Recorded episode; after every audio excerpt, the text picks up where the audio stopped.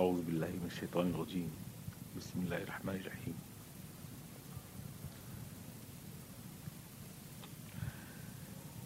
يا أيها الناس إن كنتم في ريب من البعث. فإنا خلقناكم من تراب ثم من نطفة ثم من علقة ثم من مضغة مخلقة غير مخلقة لنبين لكم. ونقر في الأرحام ما نشاء إلى أجل مسمى. ثم نخرجكم طفلا، ثم لتبلغوا أشدكم. ومنكم من يتوفى من، ومنكم من يرد إلى أرذل العمر لكي لا يعلم من بعد علم شيئا. وترى الأرض حامدة، فإذا أنزلنا عليها الماء اهتزت وربت. وأنبتت من كل زوج بهيج. ذلك بأن الله هو الحق وأنه يحيي الموتى وأنه على كل شيء قدير. وأن الساعة آتية لا ريب فيها وأن الله يبعث من في القبور. ومن الناس من يجادل في الله بغير علم ولا هدى ولا كتاب منير. ثاني عطفه ليضل عن سبيل الله له في الدنيا خزي ونذيقه يوم القيامة عذاب الحريق۔ زندگی بعد کی موت، بعد موت کے بارے میں کوئی شک ہے؟ تو دیکھو کہ ہم نے تم کو مٹی سے پیدا کیا ہے۔ اس کے بعد ہم نے تم کو نطفے کی شکل دی ہے۔ پھر ہم نے تم کو علاقہ بنایا۔ پھر ہم نے تم کو مزغہ بنایا۔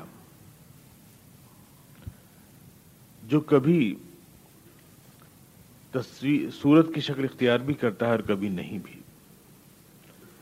تاکہ تمہاری ایک واضح شکل بن کے آئے۔ اس کے بعد ہم تمہیں ماؤں کے رحموں میں ٹھہرائے رکھتے ہیں۔ جب تک چاہتے ہیں۔ ایک مقررہ مدت تک۔ اس کے بعد ہم تم کو ایک بچے کے روپ میں نکال لاتے ہیں۔ اس کے بعد تم اپنی جوانی کو پہنچتے ہو۔ اور کوئی تم میں سے پہلے ہی واپس بلا لیا جاتا ہے۔ اور کوئی تم میں سے انتہائی عمر تک پہنچتا ہے۔ کہ سب کچھ جاننے کے باوجود بھی پھر وہ کچھ نہیں جانتا۔ اور پھر تم دیکھتے ہو زمین کو جو سوکھی پڑی ہے۔ پھر اس پر یکایک میں ہی برساتے ہیں۔ پھر یکایک وہ پھپک اٹھتی ہے، پھول جاتی ہے اور ہر قسم کے خوش منظر نباتات اگلنا شروع کر دیتی ہے۔ یہ سب کچھ اس لیے کہ اللہ حق ہے۔ اور یہ بھی کہ وہ مردوں کو زندہ کرتا ہے۔ اور یہ بھی کہ وہ ہر شے پر قادر ہے۔ اور یہ بھی کہ یقیناً وہ دن آ کر رہے گا جس میں کوئی شک نہیں۔ اور یہ بھی کہ اللہ ان لوگوں کو ضرور اٹھائے گا جو قبور میں ہے لیکن کچھ لوگ ہیں جو اللہ کے معاملے میں بغیر علم کے اور بغیر ہدایت کے اور بغیر کسی کتاب روشن کے بحث کرتے ہیں۔ منہ پھیرتے ہیں تاکہ لوگوں کو اللہ کی راہ سے بھٹکائیں۔ ایسے لوگوں کے لیے دنیا میں رسوائی ہے۔ اور قیامت میں ان کے لیے جلنے کی سزا ہے۔ اے انسان، دیکھ جو کچھ تیرے ہاتھوں نے کمایا تھا۔ وہ تیرے آگے چلا گیا۔ اللہ یقیناً اپنے بندوں پر ظلم کرنے والا نہیں تھا۔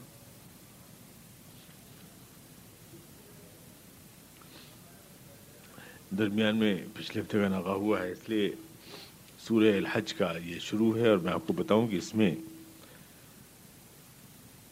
آخرت کا بیان تھا، آخرت کے بیان سے شروع کیا گیا تھا یہ۔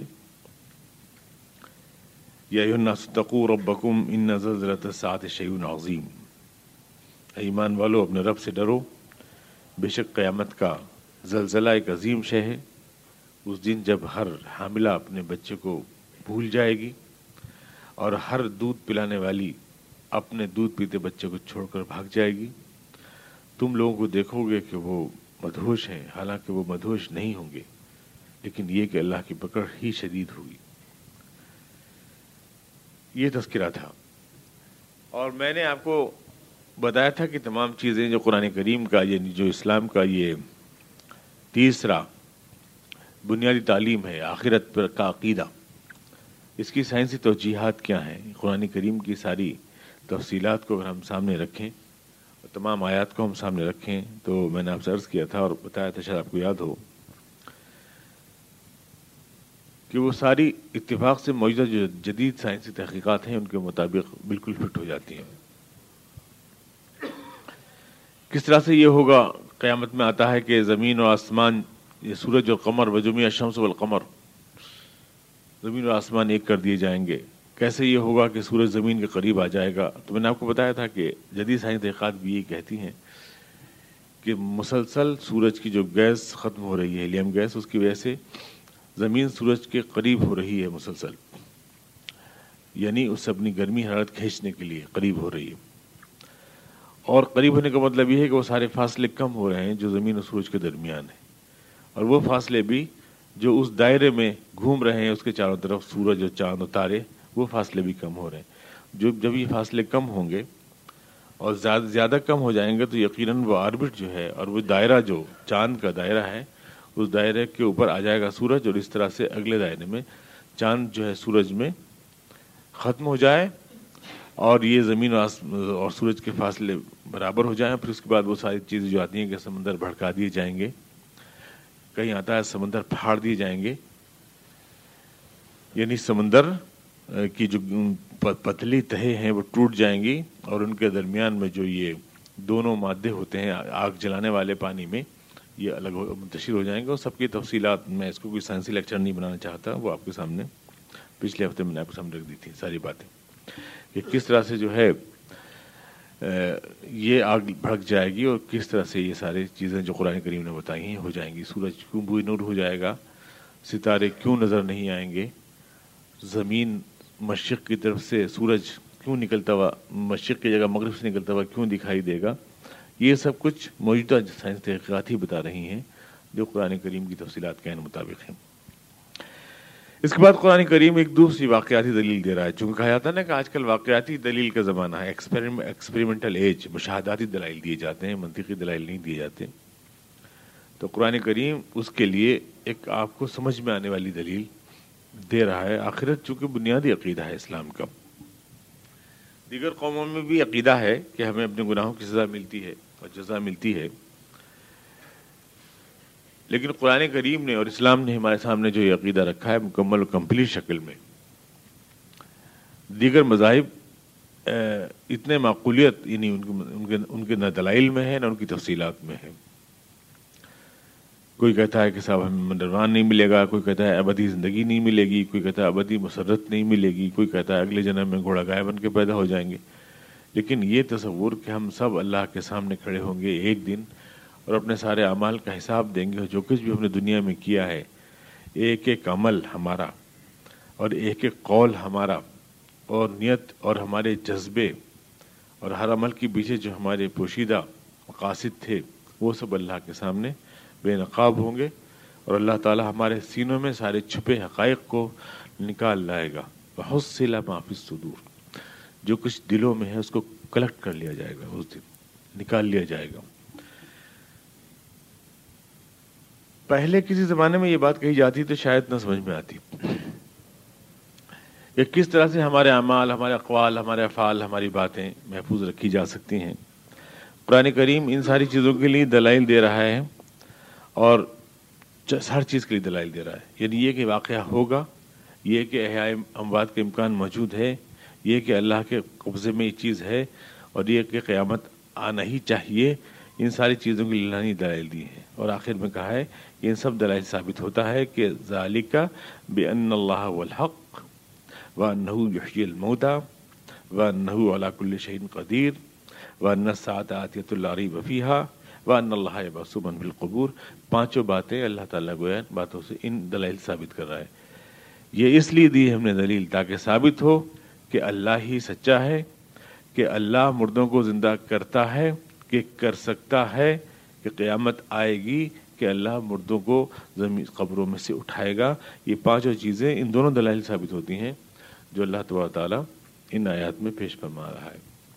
ہمارے ایک ایک عمل کا حساب ہے، ہمارے ایک ایک عمل کا ریکارڈ ہے، ہماری ایک ایک بات ہو رہی ہے۔ اسی کائنات میں وہ ساری چیزیں، وہ ساری اوزار پوشیدہ ہیں، وہ سارے پرزے جو ہماری ایک ایک چیز کو ریکارڈ کر رہے ہیں۔ دنیا میں ہم آج کچھ چیزوں کو ریکارڈ کرنے کا عمل سیکھ گئے ہیں، جانتے ہیں ہم، لیکن ظاہر ہے کہ اس کی ساری چیزیں دنیا ہی میں ہوتی ہیں۔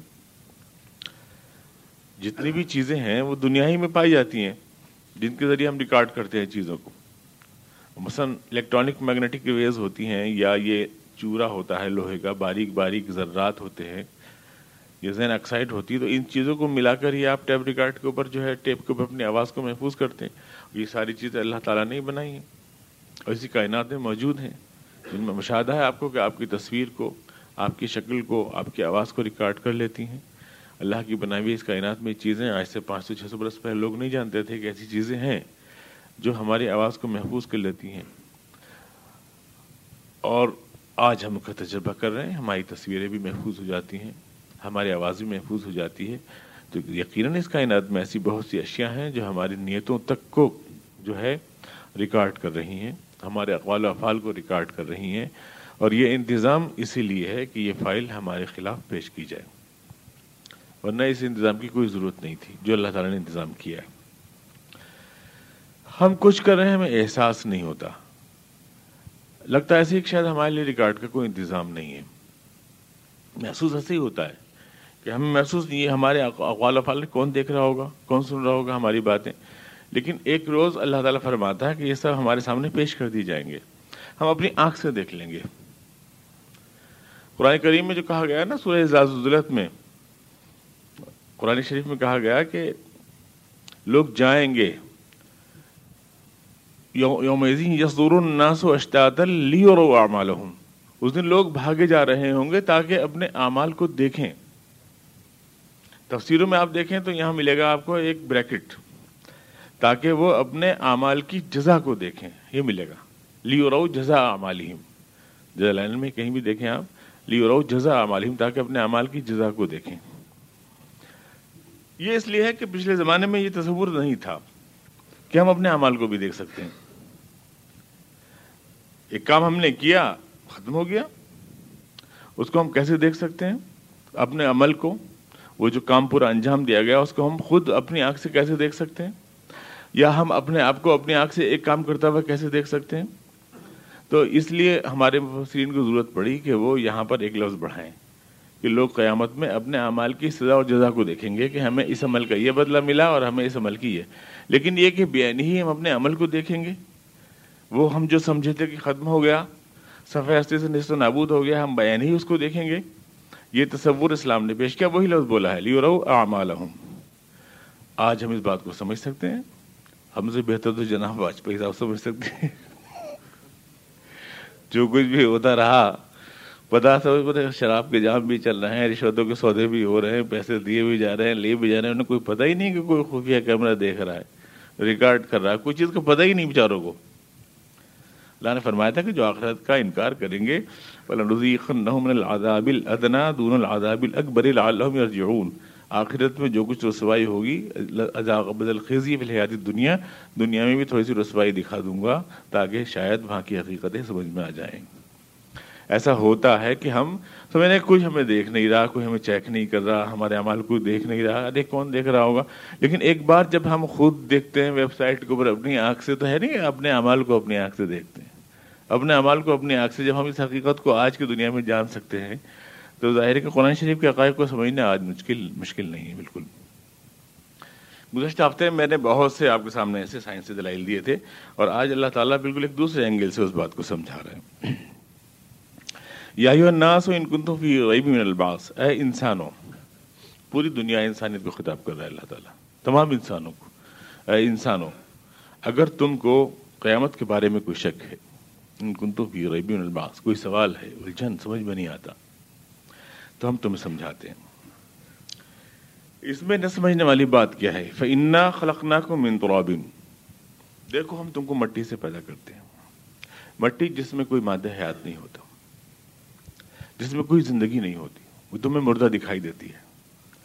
اسی مٹی کے خلاصے سے تم پیدا ہوتے ہو۔ اور وہ کتنے مدارج اور کتنے چیزیں چینج کرتی ہوئی شکل میں پہنچتی ہے کہ تم اس قابل ہو جاتے ہو، کہ تم اس پوری زمین کو اپنی انگلیوں پہ اچھالتے ہو۔ وہی مدی، وہی وہی مٹی سے پیدا تم اور اسی مٹی کو اپنی مٹھی میں لے لیتے ہو۔ اس پوری زمین کو اپنی مٹھی میں لے لیتے ہو۔ کیا یہ سارے مدارس تمہارے سامنے کیسے کیسے اسٹیج بائی اسٹیج تم کو اس یہاں تک پہنچاتے ہیں؟ تم پہلے کچھ بھی نہیں تھے اور ہم نے تم کو اس حد تک پہنچا دیا۔ کہ آج تم ہم سے بحث کرنے لگے کہ میں کیسے پیدا ہو جاؤں گا دوبارہ؟ کیا یہ واقعہ تمہارے سامنے روز نہیں ہوتا کہ اللہ تعالیٰ انہی غذاؤں سے جو تم نے کھائیں، انہی کا ایک ست تمہارے اندر مادہ حیات کی شکل میں پیدا ہوتا ہے اور اسی کے ذریعے تم ایک جیتے جاگتے انسان کا روپ اختیار کرتے ہو۔ یہی سرد مٹی، خاموش اور بے جان مٹی ایک زندہ، مدبر، مفکر اور ایک سائنسداں اور ایک ڈاکٹر کو وجود میں لاتی ہے۔ تم دیکھتے ہو۔ روز تمہارے سامنے واقعہ ہوتا ہے۔ اس کے بعد یہ سوال کہ جب ہم مردہ مٹی ہو جائیں گے تو ہمیں زندگی کہاں سے آ جائے گی؟ یہ سوال کرنے کا جواز کہاں سے پیدا ہوتا ہے؟ پہلے کیا تھا تم؟ کیا پہلے ایک مردہ مٹی نہیں تھے؟ ہم نے تمہیں مٹی سے پیدا کیا۔ خلقناکم من ترابن ثم من نطفتن پھر یہ اسٹیجز اللہ تعالیٰ بتا رہا ہے۔ ان سارے اسٹیجز کو اگر آپ دیکھیں، اگر یہاں کوئی بورڈ ہوتا تو میں آپ کو چاک اور اس کی مدد سے سمجھا دیتا۔ قرآن کریم نے ان سارے اسٹیجز کو جو بیان فرمایا ہے پہلے، اس کو آپ دیکھ لیں۔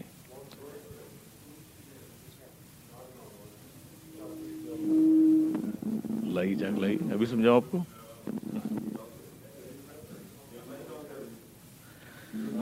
لائی دے دیجیے گلاس لگانا ہے تو گلاس ہی لگائے فإنا خلقناكم من تراب۔ ثم من نطفة، ثم من علقة، ثم من مضغة مخلقة وغير مخلقة لنبين لكم. ونقر في الأرحام ما نشاء إلى أجل مسمى، ثم نخرجكم طفلا، ثم لتبلغوا أشدكم. یہ اسٹیجز ہیں جو انسان کو پیدا کرنے کے لیے اللہ تعالیٰ نے بیان فرمائے. ہم تمہیں پہلے کیا بناتے ہیں، پھر کیا بناتے ہیں، پھر کیا بناتے ہیں؟ پہلے تم ایک مٹی ہوتے ہو، پھر اس کے بعد تم ایک پانی بنتے ہو، پھر اس کے بعد تم نطفے کی شکل اختیار کرتے ہو پھر تم ایک علاقہ بنتے ہو، پھر تم مضغہ بنتے ہو تین تین اندھیروں کے درمیان۔ اور اس کے بعد پھر ہم تم کو ایک مدت تک ٹھہرائے رکھتے ہیں۔ پھر تم زندگی میں باہر آتے ہو۔ یہ سارے وہ عمل ہیں جو تمہارے پیدائش سے پہلے ہوتے ہیں۔ اس کے بعد ایک دوسری زندگی پھر شروع ہوتی ہے۔ وہ زندگی ختم ہو کر ایک نیا چیپٹر شروع ہوتا ہے کہ تم باہر زندگی میں آتے ہو۔ پھر ایک بچہ، بچے سے پھر جوان بنتے ہو۔ مسلسل تمہاری صلاحیتیں نشو و نما پاتی ہیں۔ آگے بڑھتے جاتے ہو۔ اور اس کے بعد پھر اس میں ازمیلال ہوتا ہے۔ اور تم نیچے کو بڑھا پانا شروع ہوتا ہے۔ یہ سفر مسلسل دو تین دفعہ ہوتا ہے۔ کمزور سے طاقتور بنتے ہو، طاقتور سے پھر کمزور بنتے ہو، کمزور سے پھر طاقتور بنتے ہو۔ جب یہ عمل جاری ہے تو کیوں یہی سلسلہ کنٹینیو نہیں رہ سکتا؟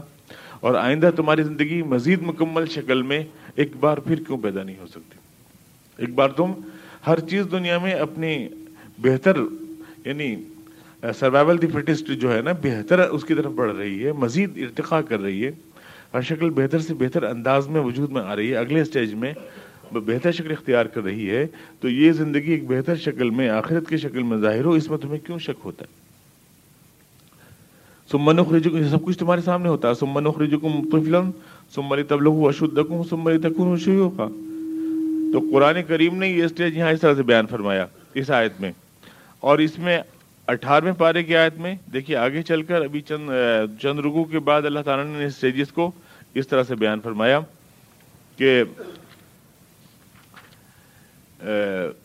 لقد خلق الانسان من سلالة من طين ثم جعلناه نطفة في قرار مكين ثم خلقنا النطفة علقة، فخلقنا العلقة مزغة فخلقنا المزغة عظاما فكسونا العظام لحما، ثم انشأناه خلقا آخر. ہم نے انسان کو مٹی کے ست سے بنایا۔ سلالتم من تین، مٹی کے ست سے یعنی وہ ایکسٹریکٹ جو آپ مٹی سے پیدا شدہ غذاؤں کے ذریعے حاصل کرتے ہیں، اس کے ذریعے، اس ست سے ہم نے بنایا۔ اس کا جو ایک ایکسٹریکٹ نکلتا ہے جوس جوس کا نکلتا ہے۔ اس کے بعد پھر ہم نے تم کو ایک لطفے کی شکل میں ایک قرار مکین میں یعنی ایک ایسے مکان میں جو بالکل تمہارے مطابق تھا ایکول تھا۔ تمہارے جسم کے، اس میں ہم نے تمہیں سیٹ کیا۔ اس کے بعد ہم نے تمہیں اس کو ایک اس کو نطفے کی شکل دی، علاقے کی شکل دی پھر۔ علاقے کے لفظ کی تشریح کرنی پڑے گی، اس لیے میں علاقہ کو علاقہ ہی کہہ رہا ہوں۔ فخلقنا العلاقہ مزغتن پھر اس علاقہ کو ہم نے مزغہ کی شکل دی۔ انہوں نے جو لفظ بولا ہے یہ بولا ہے، علاقہ عربی میں جونک کو کہتے ہیں، انہوں نے یہاں پر بولا ہے لوتھڑا۔ اور پھر لوتھڑے کو بوٹی بتایا ہے، مزغہ بوٹی کا ترجمہ کیا ہے۔ مزغہ عربی میں یا اس کے مزغ کے معنی چبانے کے آتے ہیں، اس لیے میں مزغے کو مزغہ ہی کہہ رہا ہوں۔ اس کو ہم نے پھر مزغہ بنایا۔ فخرن المزغہ ایزامن اور پھر ہم نے اس مزغز میں ہڈیاں پیدا کی فکسور الزام الحمہ پھر ان ہڈیوں پر ہم نے گوشت چڑھایا۔ سما انشا اناح خلقن آخر، اور پھر اس اسٹیج پر اگر ہم نے پھر ایک نئی مخلوق پیدا کی۔ یہ الفاظ قابل توجہ ہیں۔ سما انشا اناح خلقن آخر، پھر ہم نے ایک نئی مخلوق پیدا کی۔ ان الفاظ کی معنویت کو جاننے کے لیے دیکھیے ہم پہلے دونوں آیتوں کو ایکول کر کے لکھتے ہیں، پھر آپ دیکھیے کہ ان میں کیا شکل بن کے آتی ہے۔ جدید سائنس تحقیقات کی روشنی۔ میں جو جینیٹک سائنس کی جدید تحقیقات ہیں، جو قرآن کریم جو دلیل دے رہا ہے، وہ کس طرح سے پرفیکٹ اور بالکل ٹو دی پوائنٹ دلیل ہے ایگزیکٹ دلیل ہے۔ ان دونوں آیتوں کو آپ صاف صاف برابر برابر لکھیں تو آپ کی سمجھ میں آئے گی۔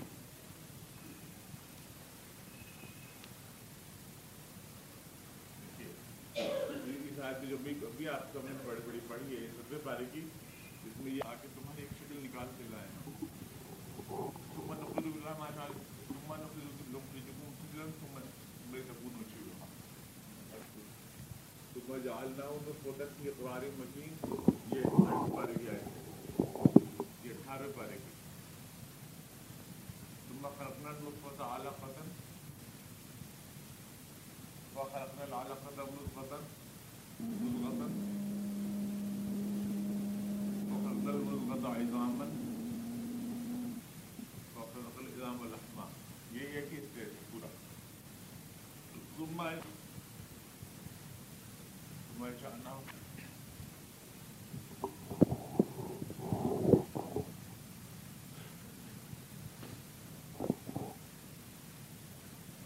پہلی بات تو یہ کہ اس سے انسان کی پیدائش کے ذریعے بہت سے نظریات رہے ہیں، ہمیشہ۔ لیکن ایک نظریہ ہے، پری فارمیشن تھیوری کہتے ہیں اس کو۔ یعنی آدمی جو ہے، مادہ حیات میں چاہے وہ مرد کا ہو، چاہے عورت کا، مکمل شکل میں، ایک بیج کی شکل میں موجود رہتا ہے۔ یہ پری فارمیشن تھیوری بہت دن سے چل رہی ہے جینیٹک سائنس میں۔ ایک بیج جیسے نیم کا بیج ہے، جیسے املی کا بیج ہے، ویسے ایک پورا بیج ہے، اس میں سر، ہاتھ، پیر، صلاحیتیں سب کچھ اس کے اندر ہوتی ہیں۔ اس کے اندر اور وہی ڈیولپ ہوتا ہے پھر۔ جیسے بیج بڑا ہو کر پیڑ بن جاتا ہے، وہی ڈیولپ ہوتا ہے۔ یہ پری فارمیشن تھیوری بہت چلتی رہی لیکن جدید تھیوری جو ہے، وہ ہے جس کو کہتے ہیں فیوزن تھیوری یعنی مکس ہو کر کے، یہ یہ مکس ہو کر کے جو کرومسومس ہوتے ہیں، یہ سائنس کا پھر لیکچر بن جائے گا۔ تیئیس تیئیس کرومسوم کے چھیالیس بن کر کے یہ ایک مکس ہو کر کے بنتا ہے ایک سیل اور اس سے جو ہے پیدائش ہوتی ہے۔ گویا اس میں مرد کا شیئر اور عورت کا شیئر بالکل ایکول ہوتا ہے، بالکل برابر ہوتا ہے۔ تیئیس اس کے، تیئیس اس کے۔ اس میں ایک کروموسوم کا فرق ہوتا ہے ایکس وائی اور ایکس اس ڈبل ایکس اور ایکس وائی کا فرق ہوتا ہے بس۔ مطلب دونوں ادھر سے بھی تیئیس، ادھر سے بھی تیئیس، آگے چھیالیس، آگے ایک ایک سیل بنتا ہے، اس سے پیدائش وجود میں آتی ہے۔ کلوننگ اس بات کا نام ہے کہ وہ سیل سے پیدا کر لیتے ہیں۔ آدمی کو سیل سے پیدا کر لیتے ہیں، اس کو کہتے ہیں کلوننگ اس میں عورت کی ضرورت نہیں پڑتی، یا عورت کو مرد کی ضرورت نہیں پڑتی۔ یوں سمجھیے کہ جیسے بیج آپ نے پیڑ بویا، پیڑ بو کر پودا بنایا، ایک شکل تو یہ ہوتی ہے، اور ایک آپ نے پود لگا دی، وہاں پر آپ کو بیج بونے کی ضرورت پیش نہیں آتی، سیدھے پودے سے پیڑ بن جاتا ہے۔ کلوننگ ہے پودے سے پیڑ بنانا۔ سیل بنتا ہے تیئیس تیئیس ملا کے چھیالیس سے، اس سے سیل بنتا ہے، وہ سیل سے پیدا کر لیتے ہیں، بجائے اس کے کہ وہ کرومسوم سے پیدا کریں۔ تو یہ تو جدید کلوننگ کی تھیوری ہے، لیکن یہ قرآن کریم میں کلوننگ تھیوری کا بھی اشارہ ہے، اس کو بھی حضرت عیسیٰ کو پیدا کیا گیا یا حضرت آدم کو پیدا کیا گیا بغیر نطف امشاج کے۔ لیکن آج کل کی جو یہ فیوزنگ تھیوری ہے یعنی مخلوط کر کے مکس کر کے جو ہے پیدائش وجود میں آتی ہے، اس تھیوری کے لیے قرآن کریم نے سورہ دہر میں پہلی بار یہ استعمال کیا۔ انا خلقنل انسان منت پتن امشاجن نبتلی ہم نے انسان کو ایک مخلوط نطفے سے پیدا کیا ہے۔ ایک مخلوط نطفے سے پیدا کی نطفہ امشاج کا لفظ جو ہے نا ایک خالص سائنٹیفک حقیقت ہے۔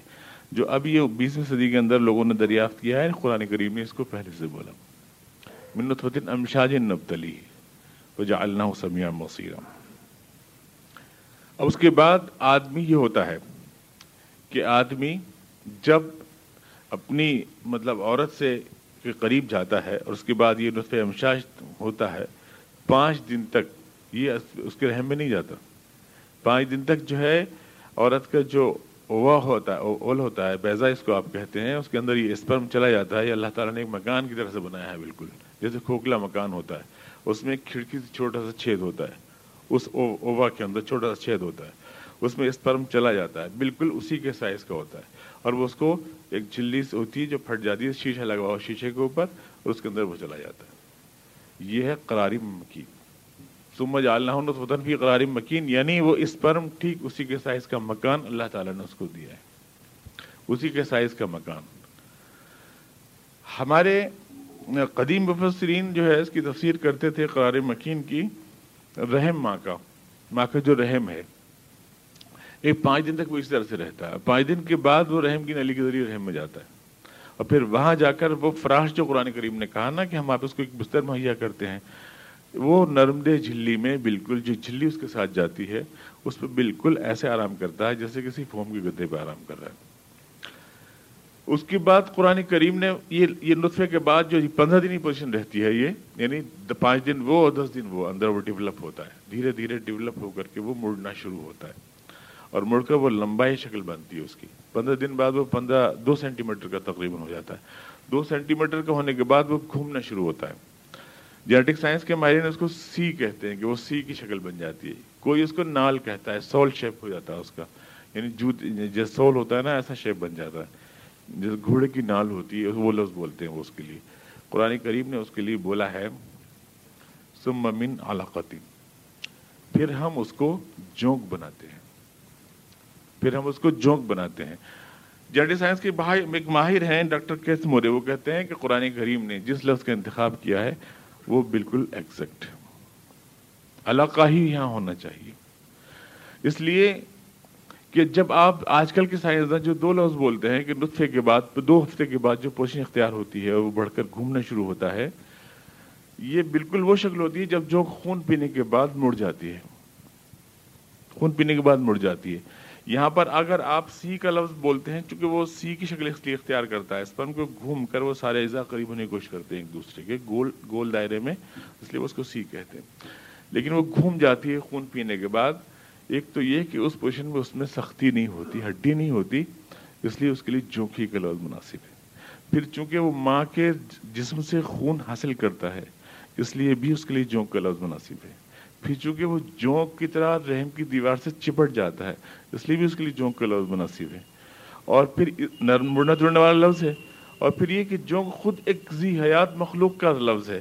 جوتے کا تلا تو کتنا بھی ترقی کر جائے آدمی نہیں بن سکتا۔ سول شیپ یا کوئی بھی چیز آپ سی جو ہے، کتنی بھی ترقی کر جائے آدمی نہیں بن سکتا۔ جب ذکر ایک زی حیات شے کا ہے، تو مثالیں وہیں سے آنی چاہیے۔ وہیں سے آنی چاہیے جو خود ایک زی حیات شے ہوتی ہے۔ اور پھر چونکہ خود سائنس اس بات کو مانتے ہیں کہ کائنات میں زندگی کا آغاز پانی سے ہوا ہے اور پانی میں جو کیڑے پیدا ہوئے، سب سے پہلے انہوں نے جوک کی شکل اختیار کی تھی۔ تو اگر انسان کی پیدائش کا بیان ہے، تو ٹھیک اسی سلسلہ حیات کے اس پہلی چیز کو بیان کرنا چاہیے جہاں سے ان کے نزدیک زندگی کا آغاز ہوا ہے یعنی جوک علاقہ کا لفظ جتنا ایکوریٹ ہے جینٹک سائنس جتنی بھی لفظ بولتی ہے، اس کے مقابلے میں سب سے بہترین لفظ ہے۔ یہ دوسری پوزیشن ہے۔ ہم نے علاقہ کا لفظ یہاں پہ اللہ نے علاقہ کا لفظ بولا ہے۔ ڈکشنری میں کہیں بھی دیکھیں آپ الوقا جوک کو کہتے ہیں، علاقہ یا یہ یہ سب جوک کے معنی میں آتا ہے۔ اس میں کتنے مفہوم آ گئے جوک کے لفظ میں۔ وہ پوزیشن بھی آ گئی، وہ شکل بھی آ گئی بالکل۔ وہ سارے تصورات بھی آ گئے۔ اور زندگی وہ بگننگ جو ہونی چاہیے وہ بھی آ گئی۔ یہ خوبی نہ سیب میں موجود ہے، یہ خوبی نہ نال کی لفظ میں موجود ہے۔ سول شیپ کے اندر یہ خوبی موجود نہیں۔ پھر اس کے بعد اللہ نے اگلا سیکشن دیا۔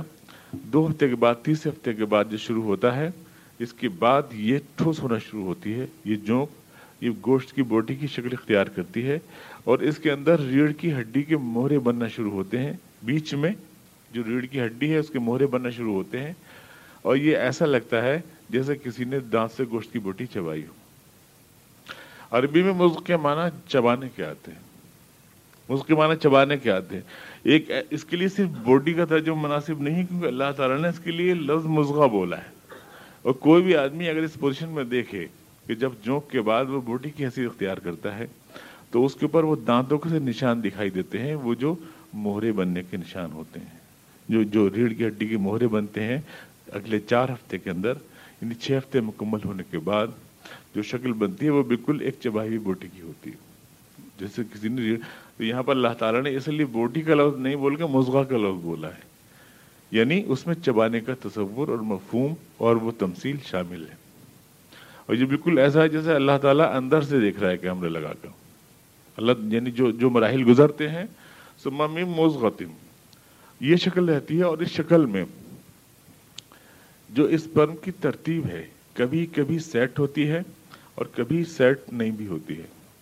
یہ جو تیئیس تیئیس کا جو کمبینیشن ہے کہیں بگڑ جاتا ہے۔ بگڑنے کی شکل سے یہ ہوتا ہے کہ کبھی وہ انسانی شکل کے بجائے کسی اور شکل کی طرف مڑ جاتا ہے، وہ شیپ یا کبھی ایسا ہوتا ہے کہ اس کی کوئی آدمی لون جائے، لنگڑا یا ایسا پیدا ہونے لگتا ہے۔ تو یہ بڑا نازک مرحلہ ہوتا ہے۔ اگر اس وقت جو ہے یہ ترتیب بدل جائے تو شکل کچھ سے کچھ ہو جائے۔ اس لیے قرآن کریم نے اس اسٹیج کے اندر بولا ہے، لفظ مخلقہ وغیر مخلقہ۔ سمامی مغت مخلقاتین وغیر مخلقاتین یعنی اس وقت جب یہ جو بوڈی کی شکل اختیار کر رہی چبائی ہوئی، یہ ایک ایسا مرحلہ ہے جب وہ مخلقہ بھی ہو سکتا ہے، غیر مخلقہ بھی۔ یعنی وہ ترتیب کرومسومس کی صحیح سیٹنگ بھی اختیار کر سکتی ہے اور غلطی بھی۔ یہ ٹھیک سائنسدانوں کی تحقیقات کے مطابق ہے۔ یعنی اسی اسٹیج کے اندر وہ مخلقہ یا غیر مخلقہ کچھ بھی ہو سکتا ہے۔ اور اس کے بعد اللہ تعالیٰ فرماتا ہے جو اگلا پوزیشن ہے کے بعد جو آتی ہیں ساری چوتھے ہفتے کے اندر یہ مزغہ مزغہ جو ہے، اس میں جو ہے ہڈیاں بننے کا آغاز ہو جاتا ہے اور اس کے بعد پھر اس کے اندر سر کی کھوپڑی اور کیا کچھ یعنی سر کی گولائی بننی شروع ہو جاتی ہے۔ اور شروع میں جب تک کہ یہ بارہ ہفتے نہیں گزر جاتے، جب تک یہ بارہ ہفتے نہیں گزر جاتے، اس میں جو شکلیں آدمی گزرتی ہیں جو جو بنتی ہے مچھلی مچھلی سے پھر مچھلی کی شکل سے آ کر کے پھر بننی شروع ہو جاتی ہے۔ مثال طور پر لبونہ جو حیوانات ہوتے ہیں، دودھ والے جو حیوانات ہوتے ہیں، ان کی شکل بننا شروع ہو جاتی ہے۔ اور اس کے بعد پھر جو زیادہ بڑے گائے، بیل حیوانات ہیں، لبون، دودھ والے، پستانی جنہیں کہتے ہیں، جب ان کی شکل بننا شروع ہو جاتی ہے، بارہویں مرحلے تک یہ سب حیوانی مراحل ہوتے ہیں۔ اگر آپ آپریشن کر کے دیکھیں تو ایک بیل ایک بیل کے یا ایک مچھلی کے یا کسی کی اس میں جو ہے، جنین میں کوئی فرق نہیں ہوگا، کسی بھی قسم کا۔ بارہویں بارہویں ہفتے تک آپریشن کر کر آپ دیکھیں تو یہ سارے مرحلے سب پر گزرتے ہیں۔ سارے مرحلے۔ یعنی اس اسٹیج میں جو تیسرا اسٹیج ہے، جو مضغہ اظام اور لحم کا اسٹیج ہے، اس کے اندر یہ سارے مرحلے سب کے اوپر گزرتے ہیں۔ اور یہ پہلے مچھلی کی شکل اختیار کرتا ہے، اس کے بعد پھر پستانیوں اور لبونیوں کی شکل اختیار کرتا ہے، پھر بیل بیل اور گھوڑے کی شکل اختیار کرتا ہے، یہ سارا اور وہ سب مراحل بالکل، اور اس کے بعد اس مرحلے میں آ کر یہ بندر کی شکل اختیار کرنا شروع کر دیتا ہے آخری اسٹیج میں۔ لحم کے بعد یعنی آخری جو ہوتا ہے یعنی بارہواں ہفتہ۔ بارہویں ہفتے میں یہ بالکل بندر کی شکل کو ہو جاتا ہے جنین۔ اگر آپ ایک بندر کی مادہ کا آپریشن کریں اور انسان کا دونوں کو رکھیں تو آپ کوئی فرق نہیں کر پائیں گے۔ کسی بھی قسم کا اعضا میں، ترتیب میں اور اس کی شکل و صورت میں بالکل یکساں ہوں گے یہ دونوں۔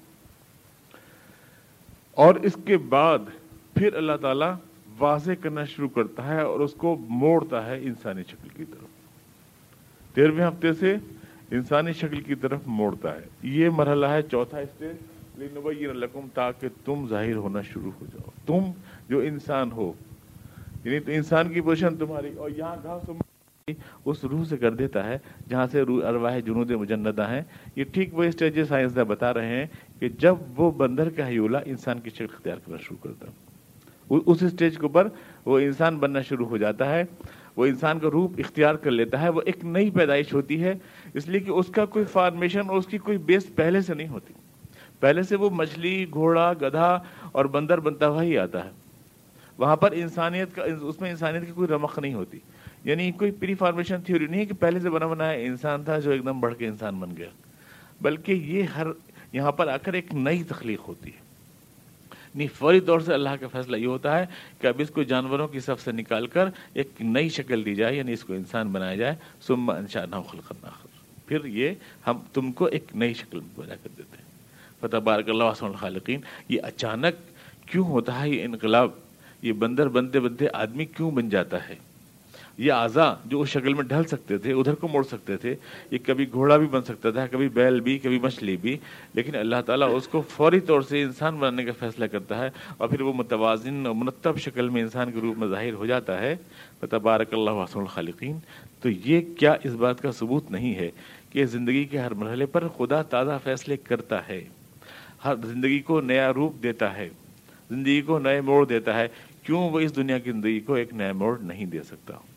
کیوں وہ آخرت کو نہیں وجود میں لا سکتا؟ کیوں اس بیچ سے وہ تمہاری دوبارہ پیدائش نہیں کر سکتا؟ یہ واقعہ تمہارے سامنے روزانہ ہوتا ہے۔ سمان شاہ خلقن آخر۔ بتبارک اللہ رب العالمین۔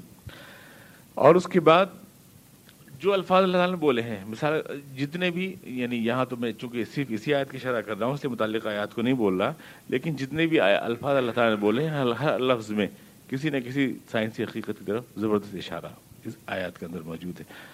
میں نے بارہ آپ سے کہا کہ قرآن کریم کوئی سائنس کی کتاب نہیں اور درمیان میں جب سائنسی تفصیلات آ جاتی ہیں تو ایسا لگتا ہے کوئی سائنس کا لیکچر ہو رہا ہو۔ لیکن یہ بات کہ جب یوں کہا جائے کہ یہ خدا بند علیم کی کلا کتاب ہے اور یہ وہ ہے جس نے اس کائنات کو بنایا ہے، تو یہ بات اس میں اپنے آپ انکلوڈ ہو جاتی ہے کہ اس کی کوئی بات بھی کائنات کے حقائق کے خلاف نہیں ہو سکتی، کیونکہ کہنے والا وہ ہے جو بنانے والا ہے۔ تو اس لیے یہ دعویٰ حالانکہ سائنس کی کتاب نہیں ہے، مگر یہ دعویٰ اس میں اپنے آپ انکلوڈ ہے۔ اس کی جو بات بھی ہوگی وہ حقائق کے مطابق ہوگی۔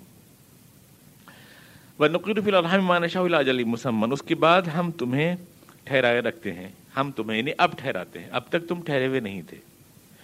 چوتھے مہینے سے، یہ تیرہویں ہفتے سے جو تم انسانی شکل میں ڈیولپ ہوتے ہو، یہاں پر اب ہم تمہیں اسٹل کر دیتے ہیں۔ اب چوتھے مہینے سے نویں مہینے تک جو تم ہوتے ہو تو یہ صرف ٹھہراؤ ہوتا ہے تمہارا یعنی وہی صلاحیتیں تمہاری بڑھتی ہیں، پھیلتی ہیں، نشو و نما پاتی ہیں، تمہاری دماغی، تمہاری جسمانی سہلان یہاں سے گویا تم ٹھہرتے ہو، نقر۔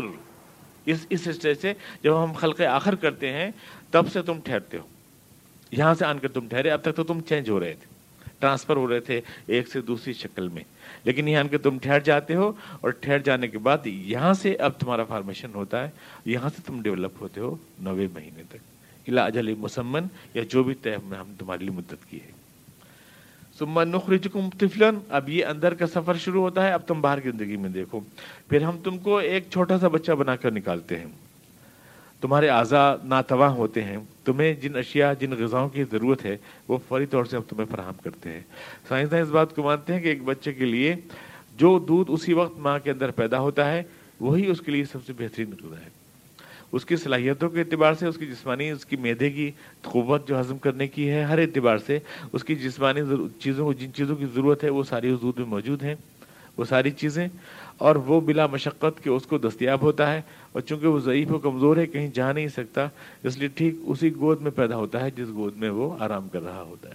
اسے کہیں جانا نہیں پڑتا، اس کے لیے تلاش کے لیے جانا نہیں پڑتا۔ جہاں ماں اس کو محبت سے چمٹاتی ہے، وہیں اس کے لیے غذا کا انتظام ہوتا ہے۔ اس کو ایک انچ بھی کہیں جانا نہیں پڑتا۔ اور ٹھیک وہ غذا اس کے لیے اور چونکہ اس غذا کے مرحلے پر اس کے لیے نہ دانتوں کی ضرورت ہے، نہ کسی شے کی، اس کے پاس دانت بھی نہیں ہے جو کوئی ٹھوس چیز کھا سکے، اس کا کوئی میدا بھی نہیں ہے طاقتور جو اس کی سخت چیز کو ہضم کر سکے، اور ایک تھوڑی سی غذا میں اس کو ساری چیزیں، سارے نشاستے اور سارے لہمیے اور سارے پروٹینس چاہیے جو اس کے جسمانی ضرورت کے مطابق ہیں، وہ سارے اللہ تعالیٰ نے جتنے صحیح کمبینیشن کے ساتھ ماں کے دودھ میں دے دیے ہیں۔ ظاہر بات ہے کہ وہ سب ایک پلان ہے، وہ ایک پلان ہے، ایک پروگرام ہے۔ سمل تبلوغ و شد پھر تم اپنی جوانی کو پہنچتے ہو۔ یہ سب تمہارے یہاں انقلاب آتے ہیں زندگی میں۔ ومن کم میں توفا اور پھر کوئی تم میں سے ٹائم سے پہلے ختم ہو جاتا ہے۔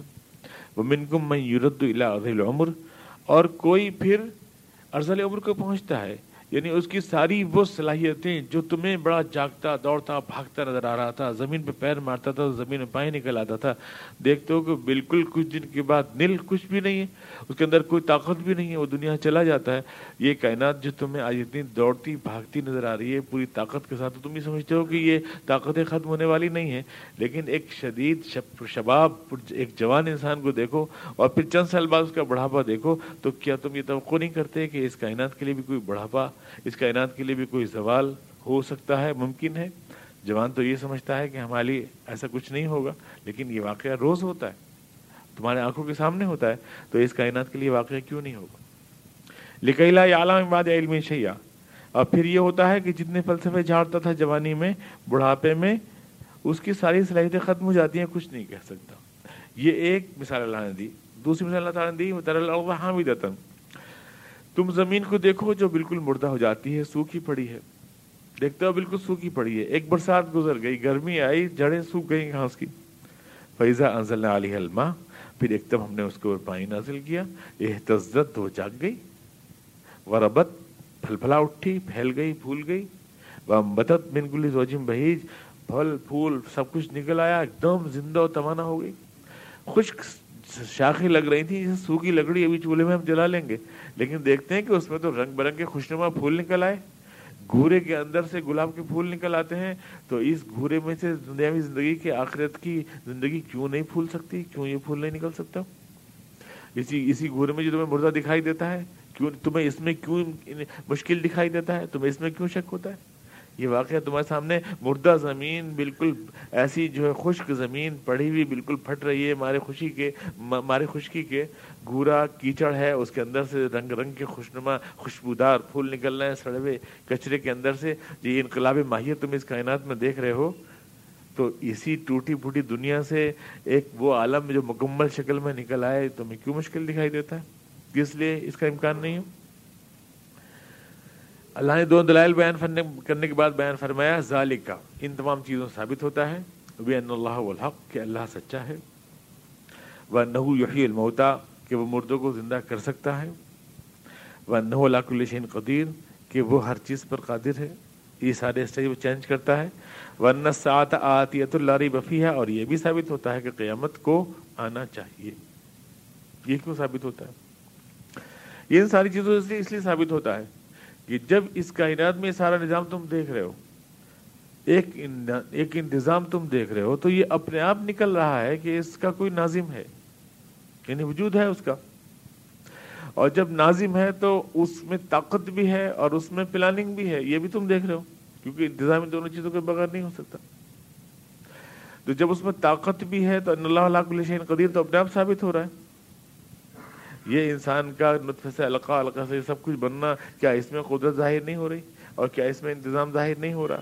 ابھی زمین کا خشک ہو کر اور خشکی سے پھل پھول میں تبدیل ہو جانا، کیا اس میں انتظام ظاہر نہیں ہو رہا؟ تو الحق کے لفظ میں ساری چیزیں پوشیدہ ہیں۔ الحق کا مطلب ہے، عربی میں آتا ہے مطابق واقعہ، اور الحق کا مطلب ہوتا ہے سچا، اور الحق کا مطلب ہوتا ہے سنجیدہ۔ یہ سب لفظ الحق تو اللہ تعالیٰ کو یہ تینوں باتیں کہہ رہا ہے۔ ایک یہ کہ یہ ثابت ہوتا ہے کہ اللہ ہے۔ اس کا ہونا حق ہے۔ کیونکہ وہ نہ ہوتا تو یہ سب یہ سب کچھ کیوں حیرت انگیز باتیں ہو رہی ہیں؟ کیوں زندگی کے ایک خاص مرحلے پر مڑ کر بندر سے آدمی کی شکل میں تبدیل ہو جاتا ہے؟ ماں کا جنین جو ہے۔ ایسا کیوں ہوتا ہے؟ یہ کس کی پلاننگ ہے؟ یہاں کوئی پلاننگ ہے۔ یہاں کوئی دیکھ بھال ہے۔ تو اس سے یہ کہ اللہ ہے، ایک تو یہ ثابت ہوتا ہے۔ پھر یہ کہ جو حق کا مطلب سچا بھی ہے۔ تو یہ بھی ثابت ہوتا ہے کہ وہ اپنی سارے دعوے میں جو تمہیں ہدایات دے رہا ہے، وہ سچا ہے۔ اور سنجیدہ بھی ہے اس کا مطلب۔ یعنی کہ جب اس نے سارا انتظام کیا ہے تو کوئی کھیل نہیں کیا ہے، کھلنڈرا نہیں ہے، بلکہ اس کا کوئی مقصد بھی ہے۔ مقصد ہے۔ ابھی حال بنا تو اس کا کوئی مقصد ہے، یا یہ انہوں نے ٹیوب جلایا تو اس کا کوئی مقصد ہے کہ یہاں لائٹ پڑتی رہے اس کے اوپر، یا مائک کا مقصد ہے، کوئی کہ آواز آپ تک پہنچے۔ ہر شے کا ایک مقصد ہوتا ہے۔ جب اس کائنات کو اس نے بنایا ہے اور یہ سب کچھ کر رہا ہے وہ دنیا میں، تو اس کا کوئی مقصد ہے۔ جب مقصد ہے تو ثابت ہوا کہ انسات آتی ہے تو لاری بفی ہے۔ کہ پھر جب یہاں عدالت کا بازار گرم ہے اور یہاں آپ کی فائل تیار ہے اور آپ کی آواز اور آپ کی نقل حرکت سب کچھ یہاں پر محفوظ رکھی جا رہی ہے اور آپ کو مٹی کی مٹی سے ایک زندہ و توانا انسان کی شکل میں تبدیل کر کے پھر مٹی میں تبدیل کیا جا رہا ہے، تو یہ سارا پروسیس کوئی کھیل نہیں ہے۔ یقیناً کوئی قیامت ہے جہاں آنے والی ہے، جہاں یہ ساری فائل پیش کر دی جانی چاہیے۔ یہ مقصد اپنا ثابت ہو رہا ہے۔ تو انتظام سے ناظم ثابت ہو رہا ہے اور ناظم سے اس کا وجود بھی ثابت ہو رہا ہے اور اس انتظام سے اس کی طاقت بھی ثابت ہو رہی ہے اور انتظام جو موجود ہے اس کی وجہ سے اس کی واقعیت یہ ہے کہ وہ کھیل نہیں ہے، بلکہ اس کا ایک مقصد ہے اور یہاں جتنے بھی اچھا یا برا شر یا خیر ہو رہا ہے، وہ سب کسی مقصد کے تحت ہو رہا ہے۔ یہ خود اپنے آپ ثابت ہو رہا ہے۔ ورنہ ساتھ آتی ہے تو لاری بفی یہ ساری اشیاء ثابت ہو رہی ہیں اس سے۔ اور اب جب اس قیامت کو آنا چاہیے کہ جب سارا حساب ہو تو پھر یہ بھی ثابت ہو رہا ہے کہ اسے قبروں سے آپ کو دوبارہ اٹھانا بھی ہے، کیونکہ جب تک آپ سب دوبارہ نہ اٹھائے جائیں تو یہ حساب کتاب ہوگا کیسے؟ ہوگا کیسے؟ ون اللہ یا بس منفی القبور۔ تو یہ پانچواں دعویٰ بھی اپنا ثابت ہو رہا ہے کہ ون اللہ یا بس منفی القبور۔ اس کے بعد اللہ تعالیٰ فرماتا ہے کہ ومین الناسی میجاد اللہ لیکن اس کے باوجود کچھ لوگ ہیں جو اللہ کے بارے میں بحث کرتے ہیں۔ اللہ کے بارے میں کا مطلب یہ اللہ کے اختیارات اور اللہ کے منصوبوں کے بارے میں۔ کیونکہ اللہ کے بارے میں کوئی بحث نہیں کرتا تھا مشکین میں اللہ کا سب کو اقرار تھا اور اللہ کو سب مانتے تھے۔ اللہ کا انکار کسی ایک مشرق کو بھی نہیں تھا۔ منکر نہیں تھے، وہ مشرق تھے یعنی اللہ کو مانتے تھے جبھی تو شریک کرتے تھے دوسرے کو۔ اور مانیں گے تو شریک کیسے کر لیں گے؟ بغیر مانے کیسے شریک کر لیں گے؟ تو اللہ کو مانتے تھے۔ تو اللہ کے بارے میں بحث کا مطلب یہ تھا کہ اللہ کے اختیارات کیا ہیں اور اللہ کے حقوق کیا ہیں؟ اور اللہ واقعی ہمیں اٹھائے گا کہ نہیں اٹھائے گا؟ اور ہمارے اعمال کا حساب لے گا کہ نہیں لے گا؟ اور اس کا اسے حق ہے کہ نہیں ہے؟ اور اس کے لیے اس نے کائنات کو پیدا کیا ہے کہ نہیں کیا ہے؟ تو اس کے بارے میں بحث کرتے تھے۔ یہ ساری بات کہہ کر اللہ تعالیٰ فرما رہا ہے کہ لیکن اس کے باوجود کچھ لوگ ہیں جو اللہ کے بارے میں بحث کرتے ہیں۔ یعنی اس کو ہمیں اٹھانا نہیں ہے، بس پیدا کر کے اس نے چھوڑ دیا ہے۔ ہمارے اعمال کا حساب کتاب لینا نہیں ہے۔ ایسی باتیں کرتے ہیں لوگ بغیر علم، جہالت کی وجہ سے۔ یعنی ان کو صحیح نالج نہیں، ولا ہدن بغیر ہدایت کے۔ یعنی انہیں کسی نے بتایا نہیں، نہ خود جانا علم، نہ ہدن کسی نے بتایا بھی نہیں، ولا کتابی منیر، نہ کسی بھی کتابی روشن سے رہنمائی۔ ثانیہ عطفی ہی اپنی گردن موڑ لیتے ہیں۔ ان تمام حقائق سے آنکھیں موند لیتے ہیں۔ لیوس اللہ سبیر اللہ تاکہ اللہ کی راہ سے بھٹکیں، بھٹکائیں لوگوں کو۔ لہو فی دنیا خزجن ان کے لیے دنیا میں بھی رسوائی کا عذاب ہے۔ اچانک کدھر سے آ جائے۔ اللہ نے فرمایا کہ اللہ تعالیٰ مسلمانوں کو رسوا نہیں کرے گا۔ اخرت پہ ایمان رکھنے والوں کو کفار کے سامنے رسوا نہیں کرے گا۔ اللہ الکافی اور سبیلا۔ لیکن یہ حضرات ضرور سرے بازار رسوا کیے جائیں گے، جیسے کہ ہو رہے ہیں، پرسوں سے ہو رہے ہیں۔ وہ نزیق یوم القیامت عذاب الحریق۔ اور یہاں چھوٹ نہیں جائیں گے، یہ تو خالی روک ہے، بونس۔ اصل عذاب اصل قسط باقی ہے۔ عذاب حریق قیامت میں۔ ذالک بما قدمت یداک اور اللہ پر یہ یہ, یہ نہ رکھنا چھپر کہ تو نے ہمیں کیوں عذاب دے دیا۔ یہ سب تو بتا دیا اس نے۔ یہ سارے حقائق سمجھا دیے اور دلائل بھی دے دیے۔ اور بتا دیے کہ ہر عمل کا ایک رزلٹ ہے۔ ورنہ اللہ اپنے بندوں پر ظلم کرنے والا نہیں ہے۔ یہ تو اس کے بنائے ہوئے اصولوں کا نتیجہ ہے جو تم کو بھگتنا پڑتا ہے۔ اس کمائی کو تم خود کماتے ہو۔ اللہ تعالیٰ اپنے بندوں پر ظلم نہیں کرتا۔ ورنہ اللہ علیہ سب العبید انسان خود اپنے اوپر ظلم کرتا ہے اور خود غلط کمائی کر کے اپنے آپ کو دکھ میں تکلیف میں ڈالتا ہے۔ اللهم صل على محمد وعلى ال محمد كما صليت على ابراهيم وعلى ال ابراهيم مجيد اللهم بارك على محمد وعلى ال محمد كما باركت على ابراهيم وعلى ال ابراهيم ربنا اننا ظلمنا انفسنا وان لم تغفر لنا وترحمنا سبحان ربك رب العزة عما يصفون وسلام على المرسلين.